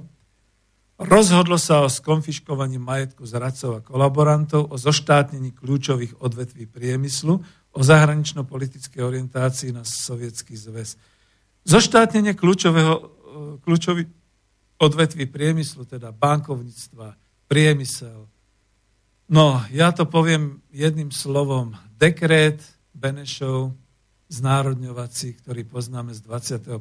oktobra 1945. To znamená to znárodnenie, ktoré mnohým trčí v žalúdku po roku 1948, bolo len dokončenie. Zákaz, ďalším z tých bodov bol zákaz činnosti politických strán, ktoré spolupracovali s fašistickým režimom. No ľudácký režim to bol, takže zákaz všetkých týchto strán. Jeden z posledných bodov zlepšenie sociálneho postavenia ľudových vrstiev. Uskutočnilo sa? Uskutočnilo sa. No a samozrejme tie odsuny to nebola iba vec e, Čechov a Slovákov, ale odsun Nemcov a Maďarov z územia Československa. Dobre, takže dám znova nejakú melódiu a idem na to, čo som už pôvodne chcel. A nie, ešte jednu vec som chcel. Uh, tak to zase bude krátko, ale prečítajte si to, keby som nestihol. Uh, my sme, keďže sú to spomienky na socializmus, dnes je to už možno ani nepovinná literatúra. Vidíte, už dneska si minister e, školstva e, Gröling proste už tomu dal trhovú ekonomiku, každý si môže zobrať, čo chce študovať, čo chce čítať a tak ďalej. My sme mali ešte povinnú literatúru. A tá povinná literatúra za Slovenčinu sa naozaj držala témy vojny a Slovenského národného povstania v slovenskej a českej próze po roku 1945. Slovenská literatúra, to čítam z jedného článočku, možno som to aj ja už písal, alebo niekto ďalší, nie, bola to nejaká študentská práca. Slovenská literatúra reagovala na Slovenské národné povstanie a skončenie druhej svetovej vojny dosť pohotovo je zaujímavé, že umelecká próza priniesla objektívnejší pohľad na udalosti Slovenského národného povstania, než odborná historická literatúra toho času, ktorá sa musela politicky viac prispôsobovať dobe. V povstaní vyjadril slovenský národ svoj protifašistický postoj a vďaka tomu sa po vojne ocitol na strane výťazných mocností. A teraz tu máte prehľad diel a už som to raz čítal, tuším to bolo v 2015 v spomienkach na socializmus v 2016. Máte tu Vladimíra, Milia, Vladimíra Mináča, román Smrť chodí po horách. Vyvrcholenie Mináčovej tvorby o vojne trilógia Generácia. Alfons Bednár. Jo, ešte Mináč napísal filmový scenár k povstaleckému filmu Kapitán Dabač. Alfons Bednár, Sklený vrch, Hodiny a minúty. Rudolf Jašík, námestie svätej Alžbety. Trilógia mŕtvi nespievajú. Ladislav Ťažký, Amen Mária, sami dobrí vojaci. Voľným pokračovaním je roman Evangelium Čatára Matúša. Veď vidíte, toľko by sa dalo všetkého čítať. Ladislav Mňačko, Smrť sa volá Engelchen. Ináč, keď to hovorím ako literatúra, na všetko toto, na väčšinu z toho boli natočené filmy. Dominik Tatarka, prvý a druhý úder, Farská republika, ktorý, ktorá kritizuje spoločenské a politické pomery v slovenskom štáte. A Husákov podiel svedectvo v Slovenskom národnom povstaní, vydané v roku 1964. Filmy Zvony prebosých, Stanislav Barabáš eh, v roku 65. Mimochodom včera v televízii RTVS dávali zvony prebosých. Ja som si ich s chuťou pozrel a keď prezident Slovenskej republiky Zuzana Čaputová, čo si spomína o tom, že by sme mali mať humanizmus a proste nemať nenávisť, nech si ten film pozrie. Ten film je totiž to o tom, aké omily, aké humánnosti a aké nenávisti sa diali. Jednoducho, keď vám vyvraždia rodinu, tak ste v nenávidení voči tým, čo to vyvraždili. Iný film, ktorý bol Eh, no ešte sa k nemu dostanem. Eh, bol ďalší film Pieseň o sivom holubovi, Barabáša. Potom Paľo Bielik, Vlčie diery, skutočne kultový film by sa dneska povedalo. Kapitán Dabač, nakrútený Palom Bielikom. Budem tu mať, lebo nechcem už dlho. Áno, Veľká noc a Veľký deň od režiséra Štefana Uhra, 74. Áno, ten film, ktorý som chcela, na to nadviažem potom to, tým článkom. Deň, ktorý neumrie. Vojnový film z roku 1974. Uherov, teda Uher ho nakrutil a Stanislav Solomolán, dvorný Uherov kameraman. Tento film dávala znova RTVS práve 29. A viete, ja som si ho teraz s chuťou pozeral a znova, čo to tam trepeme o tom, že humanizmus a nenávisť. Veď tu nenávisť vzbudzovala skutočne táto e, ľudácka garda a samozrejme fašistické vojska, ktoré tu pôsobili. No skúste nenávidieť, keď vám ženu oslepia. Skúste nenávidieť, keď vám vystrielajú celú dedinu. Skúste nenenávidieť, tak som to mal povedať, skúste nenenávidieť, keď vidíte, ako tých, čo boli zajatí v horárni, potom išli postrieľať, pokiaľ niekto nevyzradil, kde sa skrývajú tí partizáni. Skúste nenenávidieť, keď privedie fašistický, teda SS-ácky dôstojník e, svoje vojsko až priamo pod hlavne partizánov a oni vidia, ako jeden zo synov jedného z tých partizánov je donútený, bojuje, bijú ho do krvi až do smrti ho bijú, tak potom postrieľajú tých Nemcov. Jaký humanizmus tu chcete pre Boha budovať, pani prezidentka? Aký humanizmus chcete budovať vo vojne? Ten humanizmus bol veľmi dobre popísaný naozaj presne v tom filme, eh, ktorý som teraz spomínal, Bože, kde ho mám, Zvony pre bosých. Ako slovenskí partizáni už pomaly po skončení povstania sa ukrývali v horách, ako chytili mladého chlapca Nemca, fašistu, ako ho nehali žiť. Ako potom, keď ich chytili nemeckí vojaci, tak chceli, prinúc, prinúcovali toho chlapca, aby zastrelil tých svojich, ktorí ho nehali žiť a ktorí ho prichylili, krmili ho a podobne. Ako to chlapec nechcel a preto ho ten SS-ácky voliteľ zastrelil. A keď sa ho pýtal jeho kolega v zbrani, prečo to robíš? on tak ironicky, cynicky povedal, na neviem.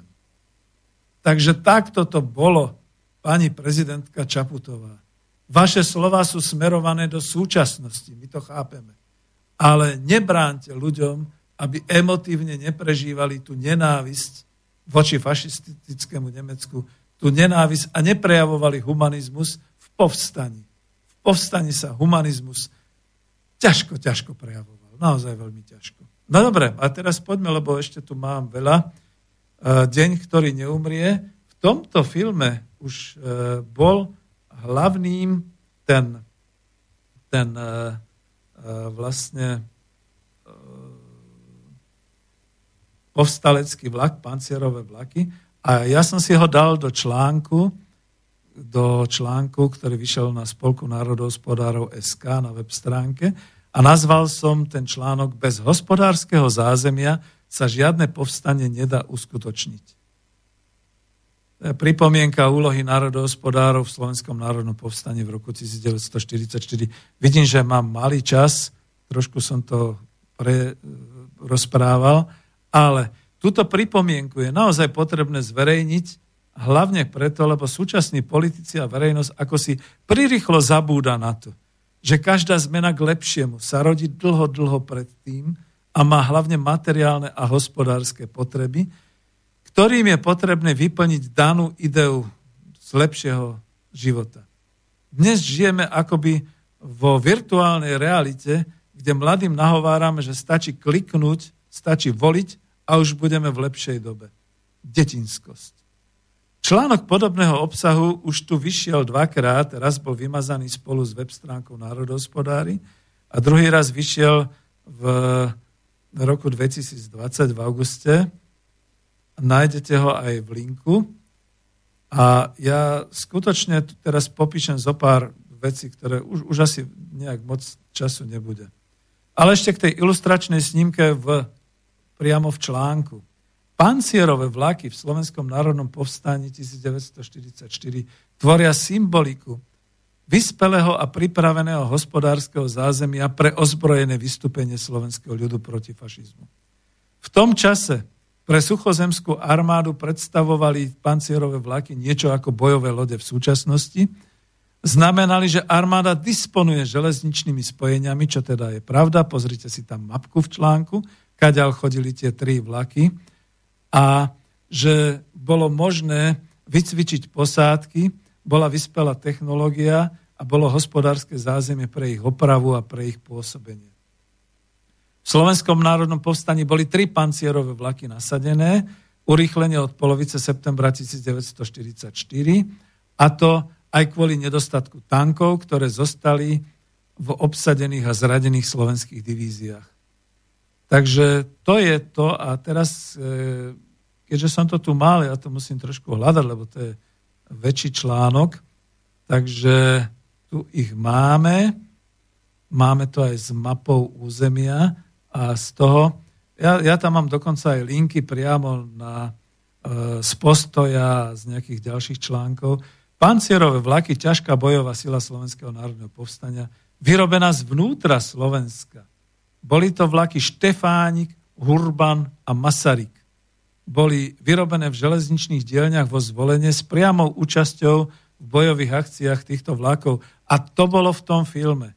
Čo bolo teda jednoznačne a krásne ukázané, zachovali sa teda iba dva vagóny, ale bolo ukázané, že skutočne bez ohľadu na to, na politickú príslušnosť a tak ďalej, tieto pancierové vlaky ovládali to územie po tých linkách e, železničných a pomáhali udržať. Takisto ako keď Kolár hovoril o e, lietadlách, no dobre, lietadla zabezpečovali aj leteckú pomoc, aj bol tam výsadok parabrigády a tak ďalej, ale e, skutočne priamo vojsko a územie Slovenského národného povstania udržiavali dlho a dlhodobo práve pancierové vlaky.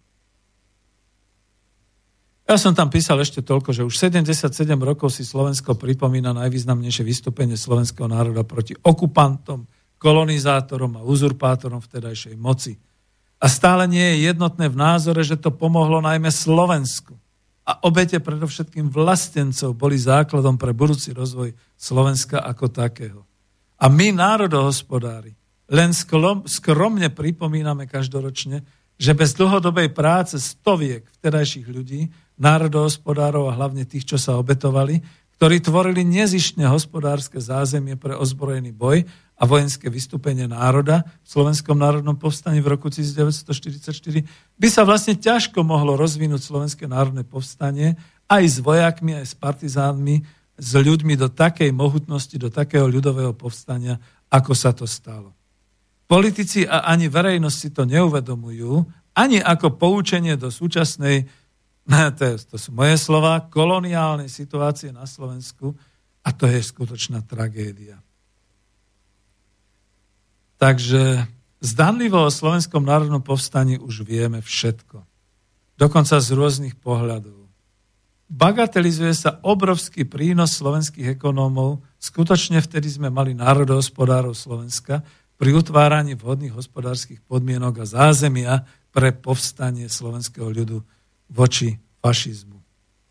Tuto som si dal tú, tú vetu. Dejiny sa píšu pre súčasníkov, ako tvrdí profesor histórie Matúš Kučera. Tak si pripomeňme, našich skromných a vynikajúcich národohospodárov, organizátorov hospodárskeho života Slovenska. Budeme hovoriť o slovenských národohospodároch doktorovi Imrichovi Karvašovi, doktorovi Petrovi Zaďkovi, ktorý bol aj členom ilegálneho výboru a Slovenskej národnej rady a zúčastnil sa priamo povstania. Patrí sem aj minister hospodárstva slovenskej vlády, vlády Slovenskej republiky e, od 39. a zároveň predsedu komitétu hospodárskych ministerstiev Slovenskej republiky, doktor, doktor Gejza Medrický. To oni traja boli tí kľúčoví národospodári, ktorí sa Slovensku obetovali. Imrich Karvaš a Peter Zaďko sa podielali na prípravách ozbrojeného povstania proti Nemcom. Išlo hlavne o zabezpečenie materiálu a financií. A teraz si predstavte, že bol tam Gejza Metrický, ktorého, súťa, ktorého Eh, odsúdili a súdili za príslušnosť k Hlinkovej slovenskej ľudovej strane a k tomu, že bol vo vláde počas fašistického štátu. Lenže on bol v tom komitéte hospodárskych ministrov. Kedykoľvek mohol bomznúť Karvaša alebo Zaďku. Ale neurobil tak. A dokonca, ja to skrátim, pretože o Karvašovi a Zaďkovi vieme veľmi veľa.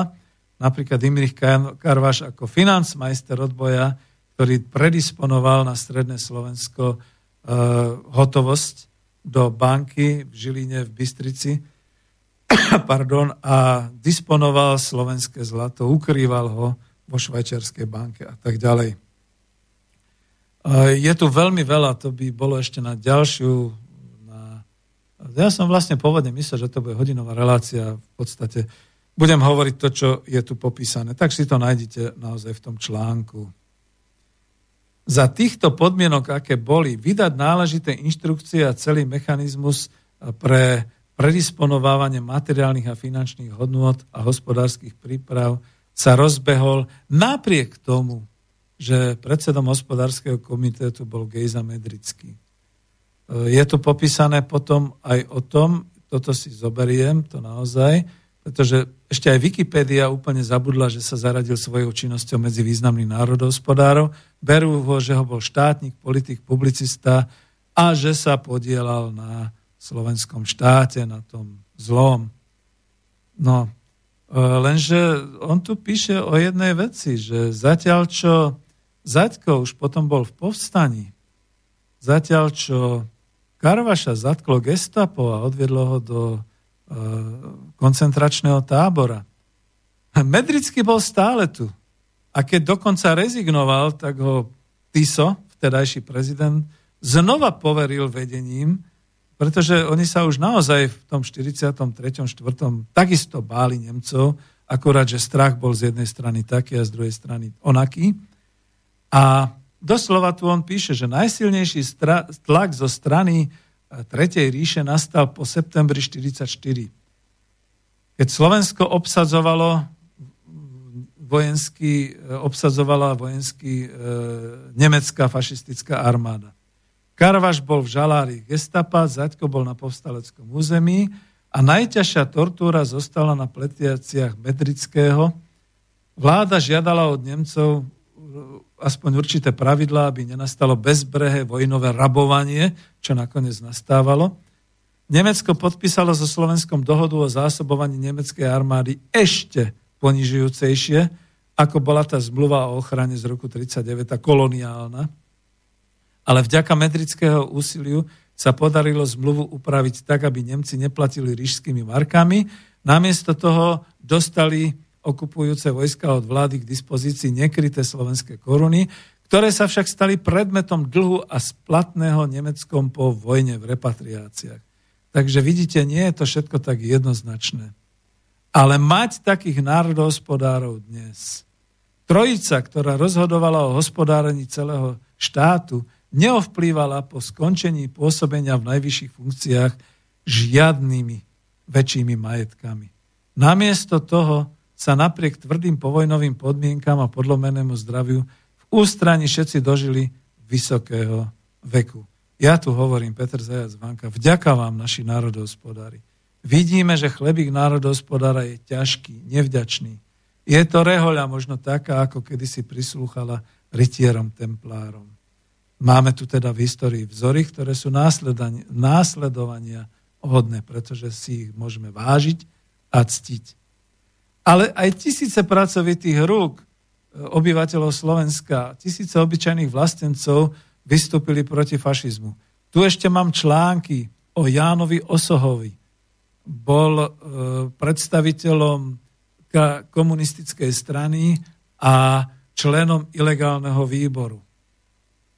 Boli tu ďalší. E, bolo by to na veľmi veľa hodín. Námatkovo ešte aj z toho článku si vyberám e, partizánsku skupinu Pavel, ktorú zorganizovali z Baťovian po vojne preto partizánske pod vedením Grznára Trojana.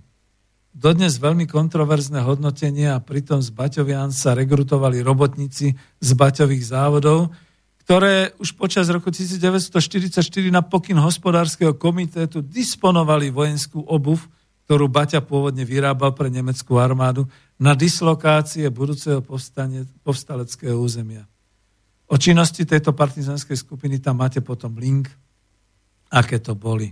Ja sa chcem ešte vrátiť, pretože mám nejaký ten čas ešte aj k tomu, že tu mám niekde históriu a priebeh bojov partizánskej brigády Jána Žižku v Slovenskom národnom povstaní eh, počas rokov 44-45, kde teda pôsobili moji predkovia. To bolo práve to, že ich eh, operačným priestorom bolo, boli strážské vrchy až po Trenčín, až dolu Uhorovec, až po možno zase partizánske. A po prechode na partizánsky spôsob vojny Slovenského národného povstania, toto môžem povedať a toto musím povedať, som tomu povinný, aj keď by som to povedzme niekde už zopakoval len, bolo, že vlastne Rudolf Riban ako učiteľ, ako potom účastník tejto partizánskej brigáde sa chcelo rozlúčiť so svojou rodinou. Večer v noci potajme sa vracal, teraz to tu nenájdem tak rýchlo, cez akú dedinu to bolo, kde ho spoznal nejaký gardistický prisluhovač. Nie, jednoducho večer šiel, spoznal ho. Ten ho bomzol, prišli, zobrali ho, zastrelili ho. Zostala po ňom mladá vdova a tri, traja mladí chlapci. Títo traja chlapci sa stali e, veľmi platnými členmi Československej socialistickej republiky. Vidíte, teraz to zaznie. Jeden ako aktívny dôstojník e, vychovaný Československou ľudovou armádou v Klatovoch. Druhý už nežije ako hospodársky pracovník e, tuto v slovenských lesoch v bol na Smrekovici a podobne. Tretí zachoval učiteľský, učiteľskú reholu ako učiteľ. Takže toto sú tie dedictvá, toto sú tie výsledky, ktoré sú. Škoda, no. Ešte jednu zmienku som chcel mať, už nevolajte, už nepíšte. Uh, v súvislosti s tým, že o tom sa tiež nehovorí, nie sú toho plné televízia, mass media. Partizánska republika. Jedna z najrozsiahlejších a najsilnejších súvislých partizánskych oblastí na Slovensku sa vytvorila v západnej časti Nízkych Tatier a v juho-východnej časti Veľké Fatry. V starohorských vrchoch a v oblasti severovýchodne od Banskej Bystrice a bola prezývaná ako Partizánska republika. Mám tu mapku. Priestor pre kontrolu partizánov ohraničovali pohorské osady Rudlová, dnes čas Banskej Bystrice, Selce, Sásová, znova dnes čas Banskej Bystrice, Priechod, Špania dolina, Uľanka, Turecká, Richtárová, Staré hory, Donovali, Moštenica, Korytnica kúpele, dnes chradnúce a rozbité korytnické kúpele, Hiadeľ, Podkonica, Slovenská Ľubča a osady Baláže a Kalište, ktorí boli centrom oblasti. Viete, že Kalište, čo sa tam potom stalo, samozrejme. Ah, Obec Špania Dolina nechce, aby sa na vzácnú lokalitu zabudlo a preto, keď som bol na zájazde s prekvapením, to bolo myslím, že v roku 2016 alebo 2017, som zistil, že na námestí v Španej doline je taká krásna historická mapa, turistická mapa územia bývalej partizánskej republiky. Už viete, no dnes je iná doba, už sa hovorí o vojenskom vystúpení, o vojakoch, smutné príbehy vojakov, ktorí pravdepodobne boli zradení a zostali v tých dvoch slovenských divíziách. Ale smutné príbehy partizánov, o ktorých sa vôbec už dneska nechce hovoriť. Povedzme osud Jana Rísa zo Slovenského národného povstania, ktorý sa zapojil do povstania ako 16-ročný. A tak ďalej, a tak ďalej. Viete, ľahko sa dneska hovorí, že však teda humanizmus a nie nenávisť a podobné veci. Vtedy to nešlo. Vtedy to nešlo, nešlo pani prezidentka. A ani to nepojde, pokiaľ budeme naďalej a naďalej tlačiť na pílu. Pokiaľ budeme chudobných ešte viac ochudobňovať. Pokiaľ to budú cudzie armády, ako armáda Severoatlantickej aliancie, ktoré práve zažila svoj debakel v Afganistane. A tak ďalej, a tak ďalej.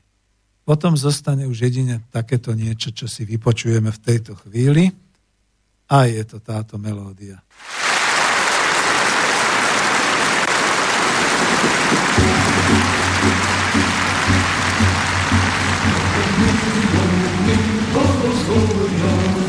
Шла дивизия вперед, чтобы с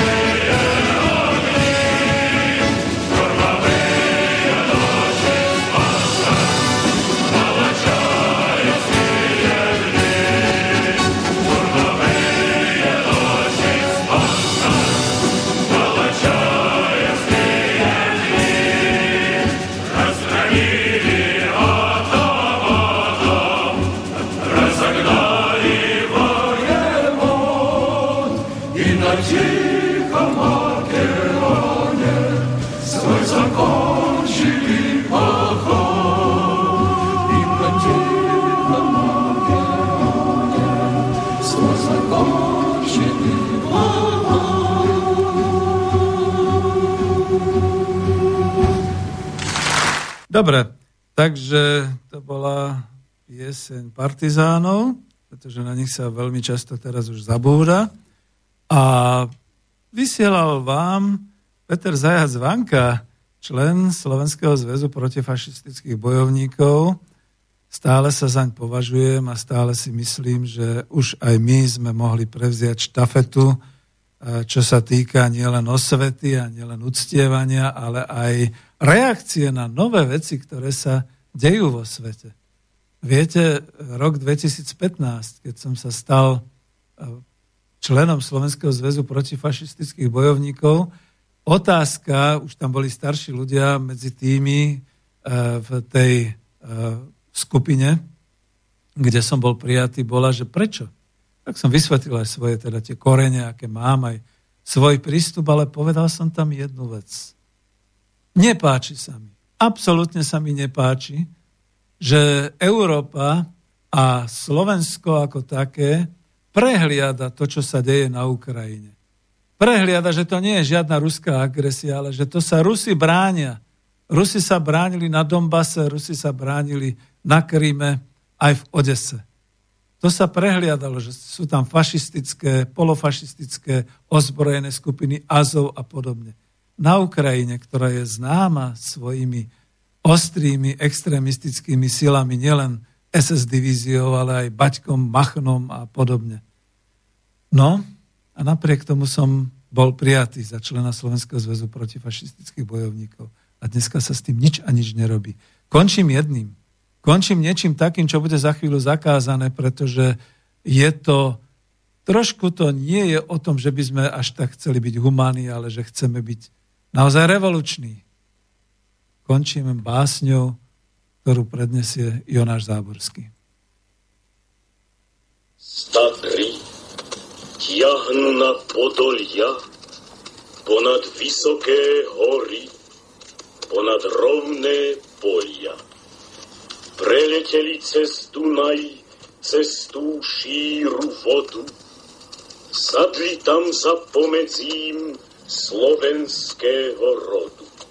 Tuní Dunaj a luna za lunou sa valí. Čože nám nesie? Či meč, či vetvu pokoja? S mečom, ak ideš, cáre, meče máme i my a poznáš, že narábať dobre vieme nimi. Ak s pokojom, pozdrav ťa pán neba i zeme, lepšie ako ťa my tu pozdraviť umieme.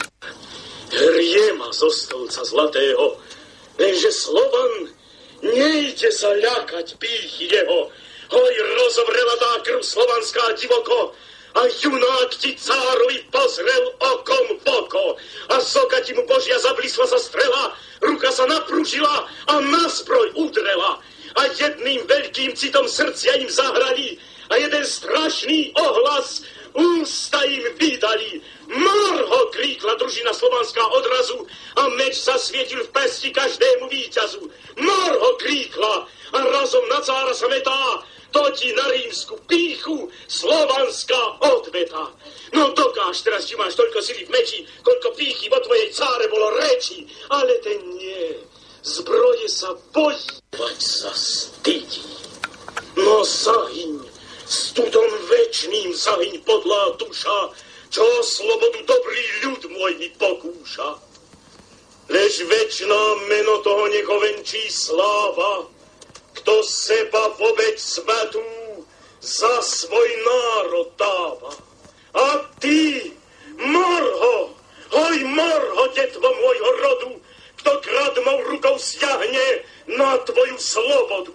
A čo i tam dušu dáš v tom boji divokom, morty len a voľne byť, ako byť otrokom. Táto relácia vznikla za podpory dobrovoľných príspevkov našich poslucháčov. Ty, ty sa k ním môžeš pridať. Viac informácií nájdeš na www.slobodnyvysielac.sk Ďakujeme.